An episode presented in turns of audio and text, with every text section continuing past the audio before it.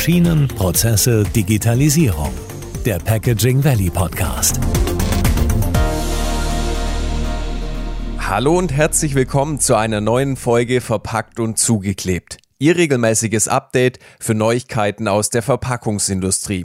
Innovative Ideen und spannende Gäste garantiert. Unser heutiger Gast ist Michael Herrenbauer. Er ist Professor an der Hochschule der Medien in Stuttgart.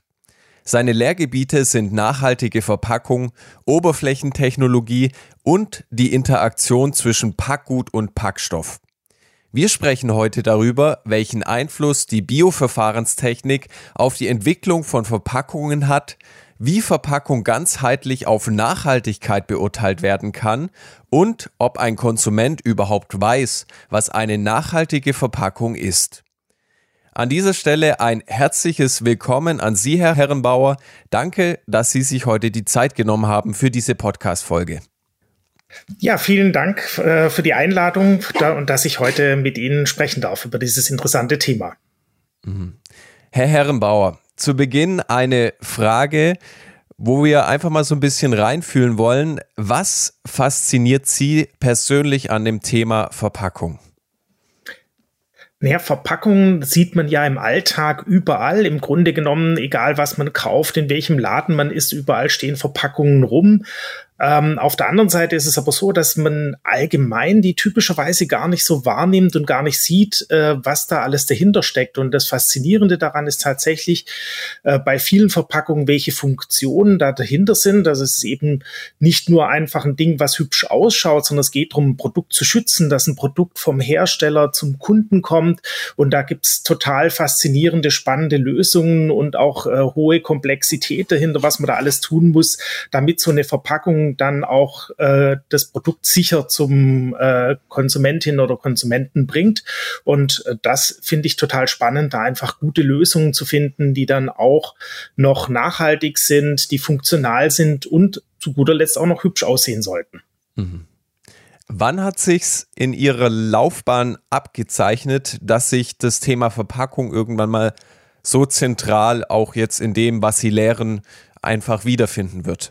Ja, im Prinzip war das gar nicht so ein fester Zeitpunkt, wo sich das abgezeichnet hat. Ich habe äh, nach meiner Promotion bei einem Medizintechnikunternehmen angefangen und medizintechnische Produkte ist es einfach so, dass die Verpackung zum Teil des Produktes zugehört. Das gehört zum Zulassungsprozess bei so einem Medizinprodukt dazu so dass es letzten Endes irgendwann mal quasi zwingender Bestandteil war, dass wenn man sich mit dem Produkt auseinandersetzt, dann muss man sich eben auch mit der Verpackung auseinandersetzen und ähm, Manchmal war es tatsächlich so, dass die Verpackung eine so große Herausforderung war bei so der Produktentwicklung, dass, dass viel mehr Zeit in die Entwicklung der Verpackung geflossen ist als in die eigentliche Entwicklung des Produktes.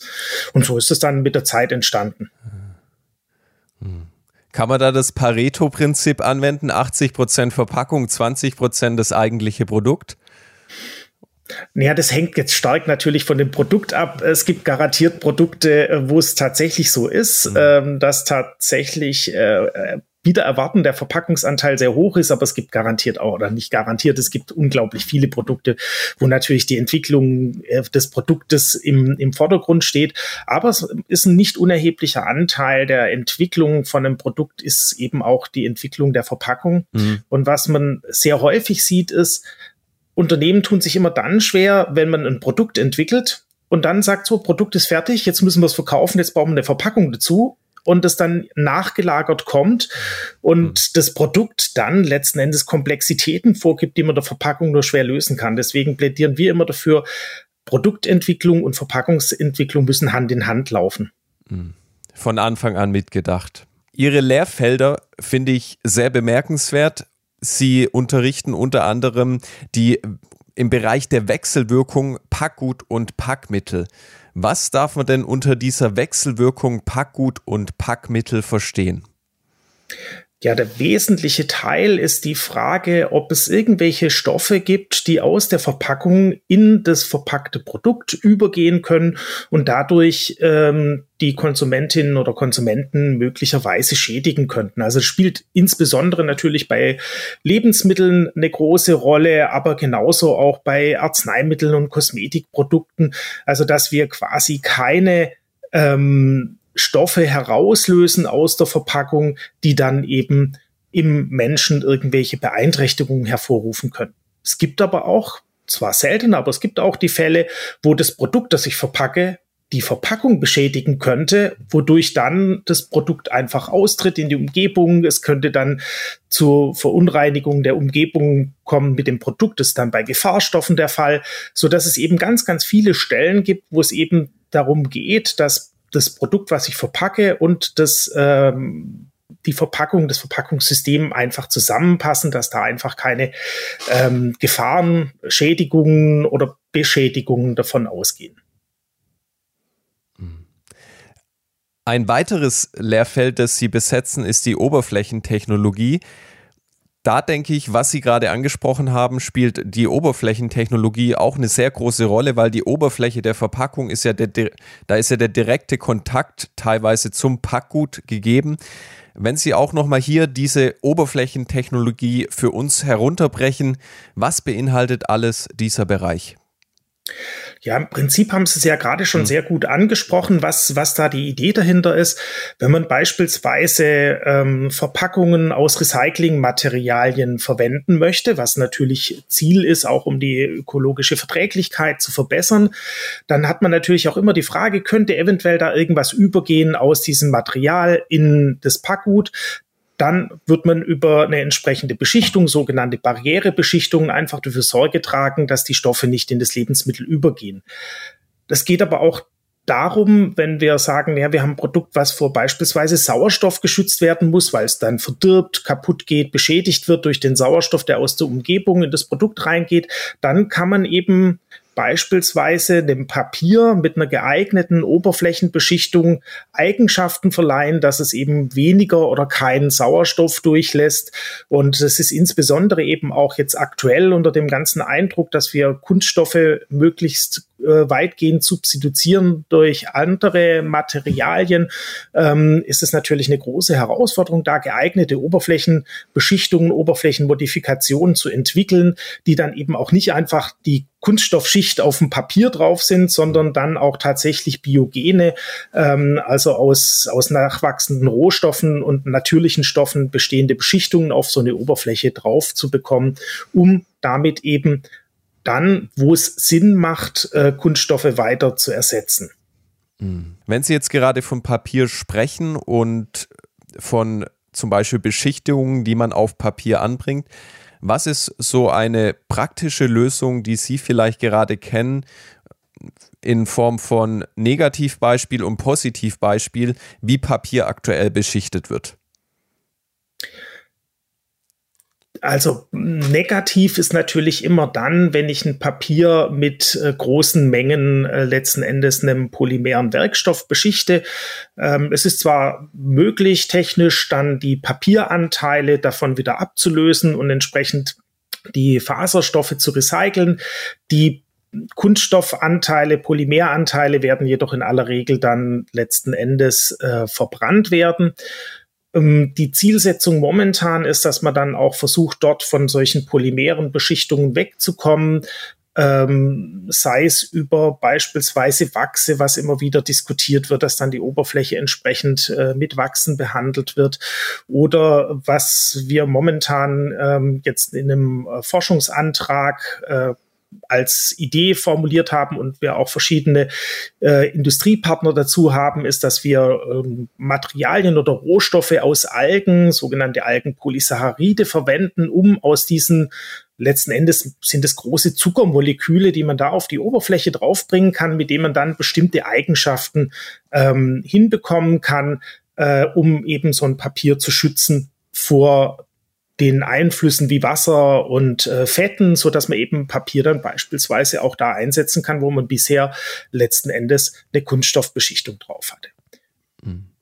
Aber man wird am Ende, muss man auch sagen, es gibt äh, viele Anwendungen, wo man zumindest auf absehbare Zeit nicht vollständig auf Kunststoffe verzichten kann und äh, auch nicht äh, sollte, weil es gibt auch Teile, wo Kunststoffe durchaus deutliche Vorteile haben. Ähm, von, weil sie letzten Endes leicht sind, äh, bei geringen Temperaturen umgeformt werden können. Und solange wie Kunststoffe eben als recycelfähige ähm, Materialien halten, ähm, ist das eigentlich auch eine gute Lösung dann an vielen Stellen. Ein spannendes Detail, das Sie gerade angesprochen haben, war, dass Sie eben mit Algen und Saccharose neue Beschichtungen ausprobieren und da auch einen Forschungsantrag gestellt haben. Wenn man so ein bisschen in Ihre Vergangenheit schaut, Sie haben Verfahrenstechnik studiert und nach Ihrem Studium auch eine Zeit lang als wissenschaftlicher Mitarbeiter in der Bioverfahrenstechnik gearbeitet. Hier geht es ja vor allem darum, lebende Zellen, auch meist Bakterien, Hefen oder Pilze für industrielle Verfahren zu nutzen. Hier an der Stelle würde es mich brennend interessieren, haben Sie Wissen aus dieser Zeit adaptieren können, das Sie heute mit in die Entwicklung von Verpackungen einfließen lassen? Ja, also im Prinzip sind sogar zwei große Aspekte, die da eine Rolle spielen. Zum einen war damals so mein Hauptthema, auf dem ich auch damals meine Doktorarbeit gemacht habe, tatsächlich so dieses Thema Interaktion zwischen äh, Stoffen und der Umgebung. Damals ging es um die Frage, wie bestimmte Stoffe aus der Umwelt aufgenommen werden durch äh, Zellen, durch Bakterien. Also so die Frage Speicherwirkungen von, von Bakterien für Umweltgifte, was letzten Endes ja eine sehr ähnliche Fragestellung ist, auch wie diese Interaktionsthematik äh, zwischen dem Produkt und dem Packstoff, als da eben auch um die Frage geht, wie gehen Stoffe über, wie verteilen die sich quasi zwischen der Verpackung und dem Produkt. Und so ging es eben damals um die Frage, wie verteilen sich solche Stoffe zwischen Bakterien und der Umwelt, das war der eine Themenblock. Und das zweite ist, dass ich mich auch damals schon sehr intensiv mit dem Thema der Algen auseinandergesetzt hatte. Also ich war damals im Bereich der Algenbiotechnologie ähm, an der Universität Karlsruhe tätig. Und äh, das war äh, eben damals ein sehr ein neues Thema letzten Endes in, in der äh, Forschung. Und hatte da eben die Chance, sehr früh mit diesem Thema Algenbiotechnologie in Kontakt zu kommen. Und von daher gibt's eben da verschiedenste ähm, Anknüpfungspunkte tatsächlich zu, zu der Zeit, ähm, als ich als Assistent an der Hochschule war. Mhm. Werden diese Algen in speziellen Becken gezüchtet oder fischt man die aus dem Meer heraus, wenn Sie uns vielleicht hier mal so eine kleine Reise entlang der Wertschöpfungskette von Algen? Die Algen, die jetzt oder die Rohstoffe äh, für diese Beschichtung, die kommen tatsächlich von Meeresalgen. Das heißt, es sind, es sind ähm, Algenbänke, die, die im ähm, im Mittelmeer, im, in den Ozeanen und dergleichen angesiedelt sind gibt in Europa beispielsweise in Frankreich sehr große Algenvorkommen und die werden dort geerntet und entsprechend diese Stoffe extrahiert, die da zum Einsatz kommen.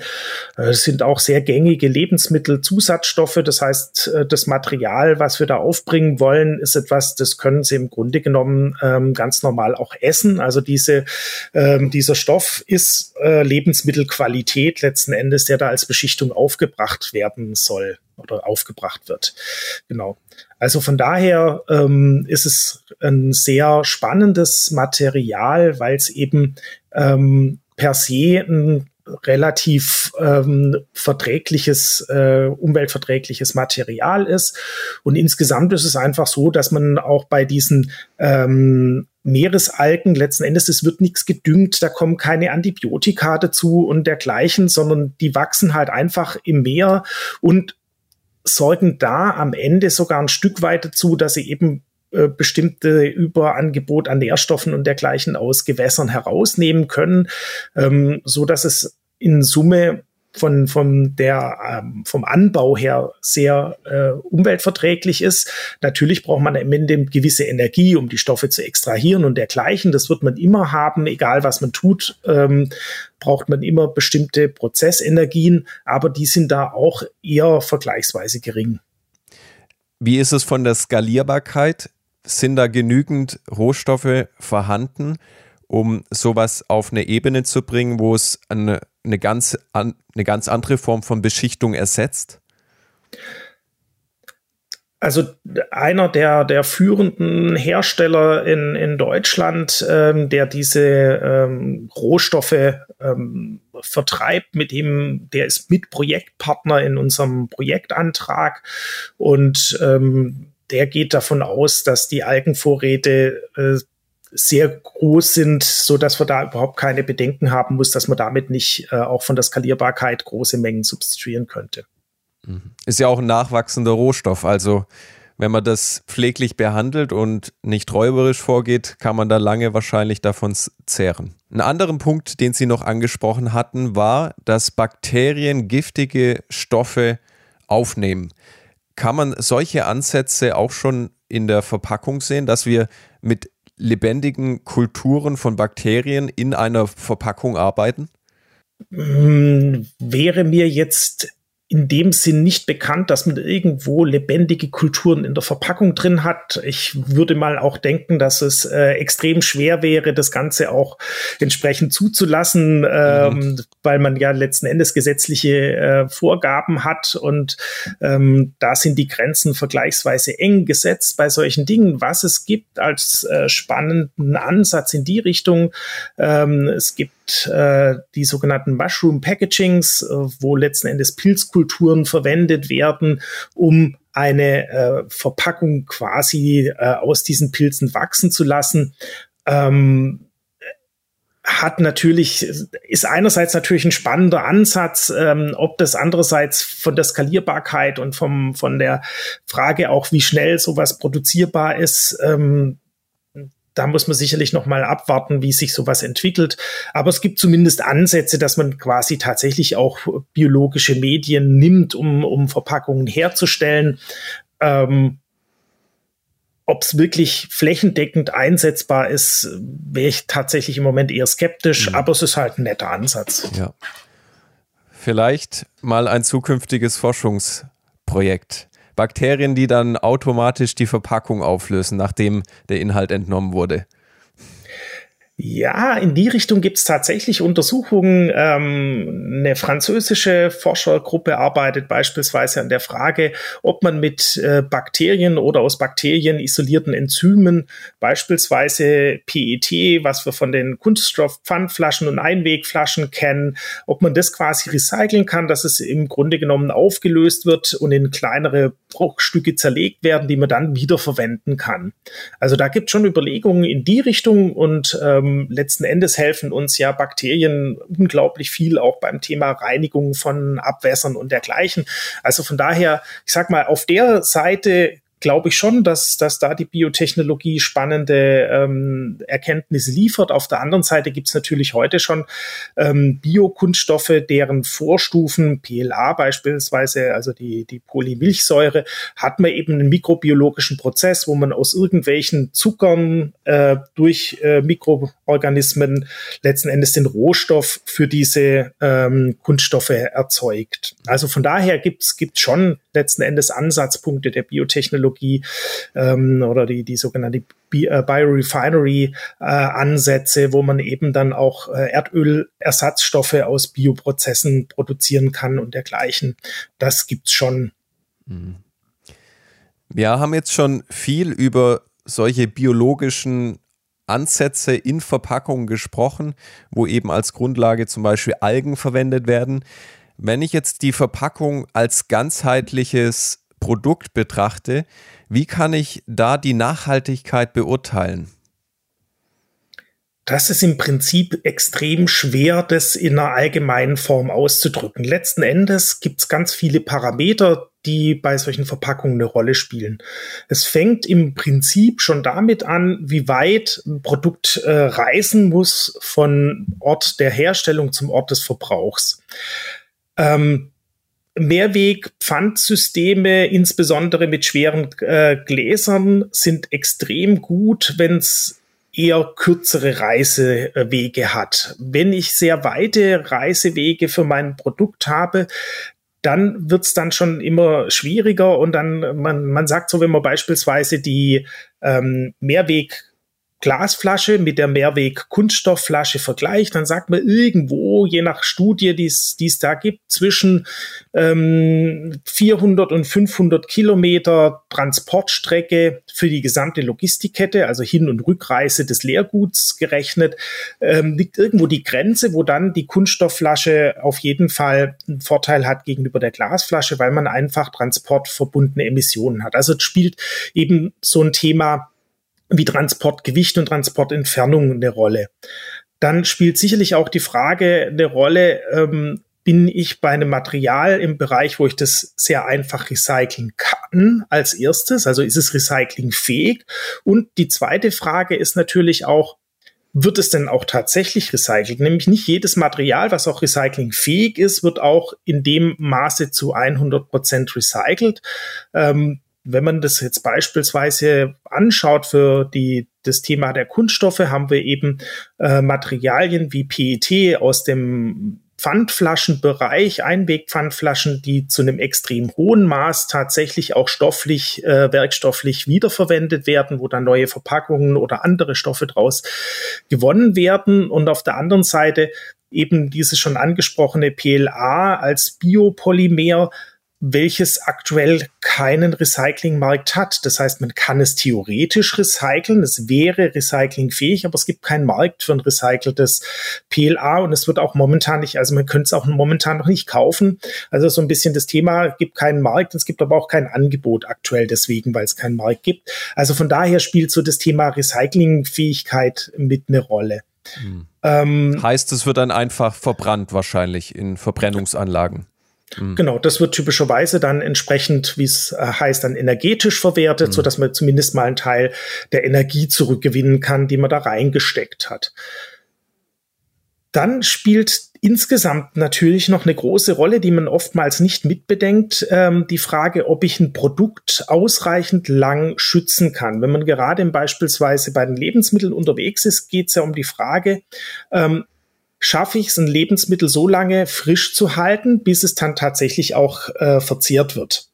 Und da gibt's Verpackungen, die an sich weniger Umwelteinfluss haben als andere oder ich habe gar keine Verpackung außenrum, denkt man ja sehr häufig, das ist die ökologisch beste Variante, weil wo keine Verpackung, da kein Verpackungsmüll.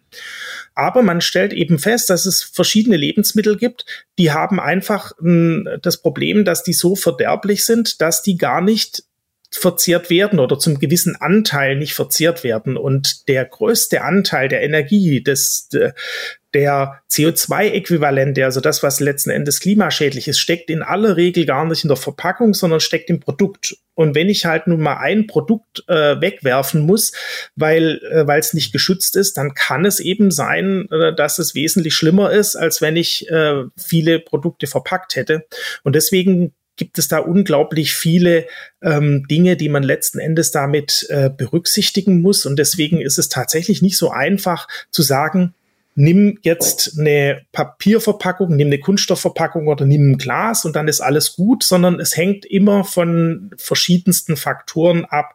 Und das ist am Ende natürlich auch die große Schwierigkeit für die Konsumentinnen und Konsumenten, dass dieses am Schluss gar nicht so wirklich beurteilen können. Und wir können das auch den Menschen gar nicht überlassen, zu sagen, ähm, die müssen schon wissen, was da gut ist, weil schließlich und endlich äh, können wir nicht erwarten, dass unsere äh, Konsumentinnen und Konsumenten am Schluss äh, Verpackungsspezialisten sein werden oder Recycling-Spezialisten, ähm, sondern das ist letzten Endes ein Stück weit die Aufgabe dann auch von, von uns und von der Industrie, da einfach äh, ökologisch gute Verpackungsvarianten anzubieten. Sonst müsste in letzter Konsequenz, Konsequenz der Konsument schlussendlich recherchieren, okay, wie weit ist das Produkt gereist und wo wurde es angebaut? Dann, was für eine Verpackung steht im Verhältnis zu dieser langen Reise? Und das sind ja alles Faktoren, die ziemlich aufwendig sind zu recherchieren. Und das können wir eigentlich dem Konsumenten nicht zumuten. Wenn wir hier nochmal ein konkretes Beispiel rausnehmen, zum Beispiel die Toma Tomatensoße in der Kartonverpackung, im Glas oder in der Konservendose. Wenn Sie das gerade jetzt so angesprochen haben, kann man nicht pauschal sagen, das eine ist besser als das andere, sondern wir müssen uns eben anschauen, okay, wurden die Tomaten zum Beispiel in Spanien angebaut, dann hier nach Deutschland transportiert, kommen sie direkt aus Deutschland. Das nehme ich an, ist so richtig. Ja, natürlich spielt, spielen da verschiedene Faktoren, wie eben gerade angedeutet, ja. äh, schon eine Rolle. Es gibt dennoch ähm, verschiedene Ökobilanzen dazu und, und ähm, das IFOI aus Heidelberg, ein sehr renommiertes Institut, äh, was solche Ökobilanzen von solchen Verpackungssystemen angeht, die auch immer wieder Daten für die ähm, für das Umweltbundesamt an der Stelle liefern. Ähm, da wurde das eben entsprechend verglichen, gerade dieses System Tomatensoße. Und da ist einfach auch das Spannende, wenn man äh, Menschen befragt, was sie glauben, was die ökologisch beste Verpackung ist, dann tippen die allermeisten am Ende, ja, das wird die Glasverpackung sein oder das, das Glas. Wenn man aber diese Ökobilanzen anschaut, ist es einfach so, dass aus verschiedenen Gründen tatsächlich der eher verpönte äh, Verbundkarton einen, einen ökologischen Vorteil hat. Das liegt eben zum einen auch ganz klar an dem Thema, ähm, dass es ein kleineres Transportgewicht hat.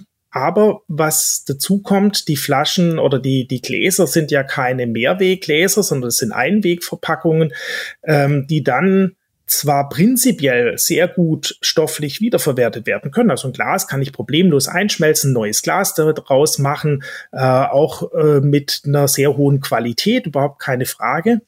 Aber ich brauche halt sehr viel Energie, um das Glas überhaupt einzuschmelzen, weil Glas nun mal bei einer sehr, sehr hohen Temperatur erst schmilzt und entsprechend habe ich einfach einen hohen Energieaufwand für das Recycling des Glases. Deswegen ist bei Glas ganz eindeutig Solange ich bei Glas in einem Mehrwegsystem bin, ist Glas toll. Sobald ich bei Glas in ein Einwegglas gehe, ist es tatsächlich sehr, sehr schwierig, weil ich eben enorme Energiemengen brauche, um das einzuschmelzen. Und im Grunde genommen ist es auch bei der Metallkonservendose ähnlich, weil ich da eben auch große Energiemengen brauche, um das Metall einzuschmelzen. So hat man dem am Schluss einfach einen deutlich geringeren Energieaufwand ähm, für die Herstellung des Verbundkartons. Mhm. Das heißt, auch wenn dieser Karton aus mehreren Lagen Substrat besteht, ist er trotzdem schlussendlich der bessere Kandidat unter diesen drei. Genau, also Sie haben es angesprochen, ist ein mehrlagiges System. Das ist aus äh, Sicht des Recyclings nachteilig, muss man ganz klar sagen. Ähm, es ist auch so, dass ähm, heute im Grunde genommen nur der Papieranteil, also der Faseranteil recycelt wird oder im Wesentlichen und ähm, die Kunststoffanteile, die da als Beschichtung drauf sind, um eben ähm, das Papier davor zu schützen, dass diese Produkte einfach aufgesaugt werden, nach außen kommen, dass es eben dicht ist und auch bakteriendicht ist und dergleichen. Ähm, das äh, wird in aller Regel eben dann entsprechend äh, einer Verbrennung zugeführt, weil man diese Stoffe nicht in, in ausreichender Qualität dann letzten Endes tatsächlich recyceln kann. Ähm, aktuell aber trotzdem ist es so, wenn man eben die gesamten Faktoren mit Energieaufwand und dergleichen zusammennimmt, ist es zumindest Stand heute mit der Frage, welchen Energiemix verwenden wir heute, um die Sachen herzustellen, um die ähm, quasi das Aufschmelzen durchzuführen und dergleichen, ist es so, dass im Prinzip die Getränkeverbundskartons da einen deutlichen, ähm, deutlichen Vorteil haben von zumindest von der CO2-Bilanz, ähm, was, was das angeht. Selbst wenn die nicht recycelt werden würden, wären sie noch besser ähm, oder selbst mit 0% Recycling, was nicht der Fall ist, wären die mhm. immer noch besser, weil einfach der Primärenergieaufwand so viel kleiner ist. Herr Professor Herrenbauer, an dieser Stelle schon mal ein herzliches Dankeschön für diese spannenden Ausführungen. Zum Schluss würde ich Ihnen gerne noch eine Frage stellen, die in die Zukunft schaut. Heute von, von heute aus zehn Jahre in die Zukunft geblickt. Quo war das Verpackung? Wo werden wir in zehn Jahren mit der Verpackung stehen? Oh, spannende Frage. Wo stehen wir in zehn Jahren? Ich hoffe, dass wir tatsächlich äh, wesentlich stärker dieses Thema Nachhaltigkeit auch äh, in der Realität verankert haben, als es heute ist. Wir sind auf einem guten Weg. Da bin ich da fest davon überzeugt. Wenn man, wenn man sieht, was allein in den letzten vier, fünf Jahren in diese Richtung passiert ist, ähm, ist schon äh, eine gut, guter Weg gegangen worden. Also von daher hoffe ich, dass wir tatsächlich sehr stark dieses Thema neue innovative Materialien, dass wir da einfach zu einem ähm, zu neuen Lösungen kommen werden. Und ich glaube, dass da in der Richtung die Verpackungen auch anders aussehen werden. Ein anderer spannender Punkt ist äh, die Frage, inwieweit die Digitalisierung auch bei der Verpackung äh, Dinge verändert. Also sprich, ähm, wir haben ja einen Wandel im Einkaufsverhalten. Dinge werden über äh, Internetportale gekauft und dann im Versandhandel geliefert und dergleichen. Auch das wird irgendwelche Änderungen für die Verpackungen mit sich ziehen, mal mehr, mal weniger. Und von daher glaube ich, wird, werden sich Verpackungen verändern. Ähm, und das ist sicherlich eine spannende äh, Transformation, die wir da auch im Verpackungsbereich ähm, mitmachen werden. Aber man wird feststellen, ähm, ganz ohne Verpackung funktioniert es halt nicht. Ein tolles Schlusswort. Herr Professor Herrenbauer, wenn jemand jetzt sagt, ich würde gern mehr über die Forschungsfelder erfahren, die Sie betreuen, wo kann er sich mehr informieren? Wo findet er zum Beispiel über, ihr, über Ihre aktuellen Projekte noch mehr Informationen? Dann kann man natürlich zum einen bei uns auf die Homepage gehen, der Hochschule der Medien, Studiengang Verpackungstechnik. Da sind ähm, kurze Infos zu, zu unseren Forschungsprojekten.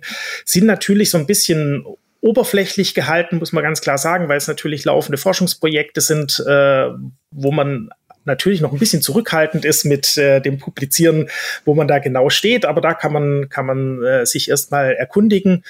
Und ansonsten gibt es natürlich die Chance, bei uns äh, einen Studienplatz zu ergattern und bei uns zu studieren. Und da werden dann die Studierenden natürlich auch viel über unsere Forschungsprojekte, ähm, die meine Kolleginnen, Kollegen und ich da betreuen, ähm, erfahren. Klasse. Dann bedanke ich mich ganz herzlich für Ihre Zeit und die tiefen Einblicke und die hohe Wissensdichte, die Sie uns hier vermittelt haben. Und wir wünschen Ihnen alles Gute für die Zukunft. Vielen Dank. Wenn Ihnen diese Folge gefallen hat, dann abonnieren Sie den Podcast, lassen Sie uns eine positive Bewertung da und erzählen Sie Ihren Kollegen davon. Bis zum nächsten Mal.